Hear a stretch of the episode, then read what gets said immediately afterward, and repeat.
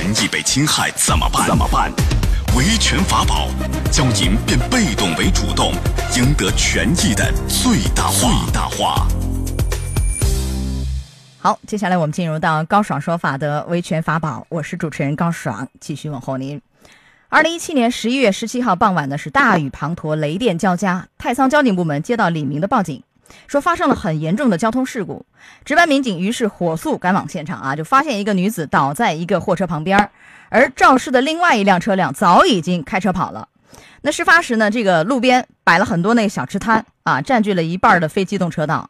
李明开车经过这个地方，觉得饿了，想买点小吃，于是就把车停在了这个非机动车道上，而且它是一个大货车。停完以后下车买小吃。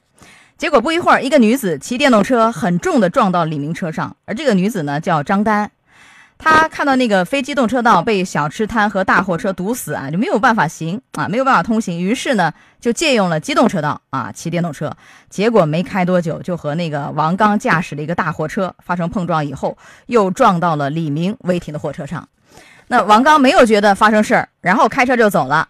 后来张丹呢因为伤情过重啊，抢救无效，第二天死亡。家属就把李明、王刚以及保险公司一块儿告到法院，要求要赔偿。那今天我们就讲讲这事儿，就是说我这个车停在那儿没动，静止的状态下，是否要为此而承担法律责任？好，就这个话题，我们请到了江苏志邦律师事务所的夏磊律师。夏律师您好，你好，哎，嗯，这种你不是说静止的就没有责任啊？呃，如果是违章停车，尤其占用这个机动车道或者非机动车道的时候，影响其他。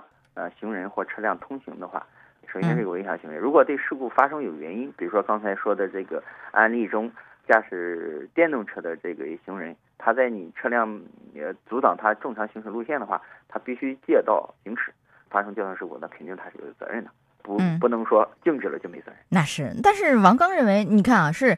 呃，李明违停，迫使张丹进入到机动车道和自己相撞啊，所以李明呢应该承担这个事故的主要责任。但是李明会喊冤，他说什么？啊，他说是因为你王刚你撞了这个人家的机动车，然后才发生这个惨剧的。所以你看这个事儿，其实法院最后认定，你看是王刚是百分之六十的一个责任，李明是承担百分之四十，这是法院的一个判罚。当然，你像造成这个人员死亡的，恐怕除了民事方面赔偿，还会有其他的。交通肇事罪是否也会够得上啊？有可能吧。按照王刚承担百分之六十，他应该承担主要责任的。主要责任造成他人这个死亡的话，是要承担啊交通肇事罪的这个刑事责任。所以这个案件提醒我们，千万不要误以为我车没动，是你撞到我，是你的责任啊！你骑电动车你没看好，你撞到我是你的问题，不是我的问题，这是错的。首先，因为他如果违停的话。肯定是要担责任的，但是我们假设一下，假设我没有任何违停，夏律师，我车停的好好的，在车位里头，结果有人眼神眼神不好撞上我了，那这样的情况我还担责任吗？我没有过错，完全不担吗？没有过错不会承担责任的。呃，这种案件现实中也有的，呃，夜晚啊，这个没有路灯啊，发生这种交通事故，只要你停车停在这个停车位内啊，应该不会承担责任。好，所以这个案例也提醒我们，本身我们自己要守法守规矩，不能有违法或违章，否则如果你一旦违停有问题，那是要承担法律责任，严重的话有可能还是一个刑事问题啊。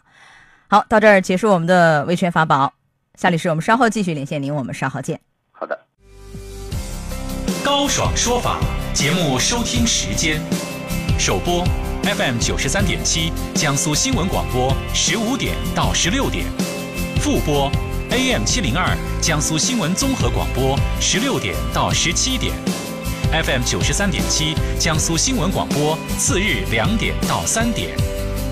想咨询法律问题和主持人高爽互动，请下载大蓝鲸 APP 到高爽的朋友圈，节目微信公众号“高爽说法”，网络收听方式：江苏广播网，三 W 点 VOJS 点 CN。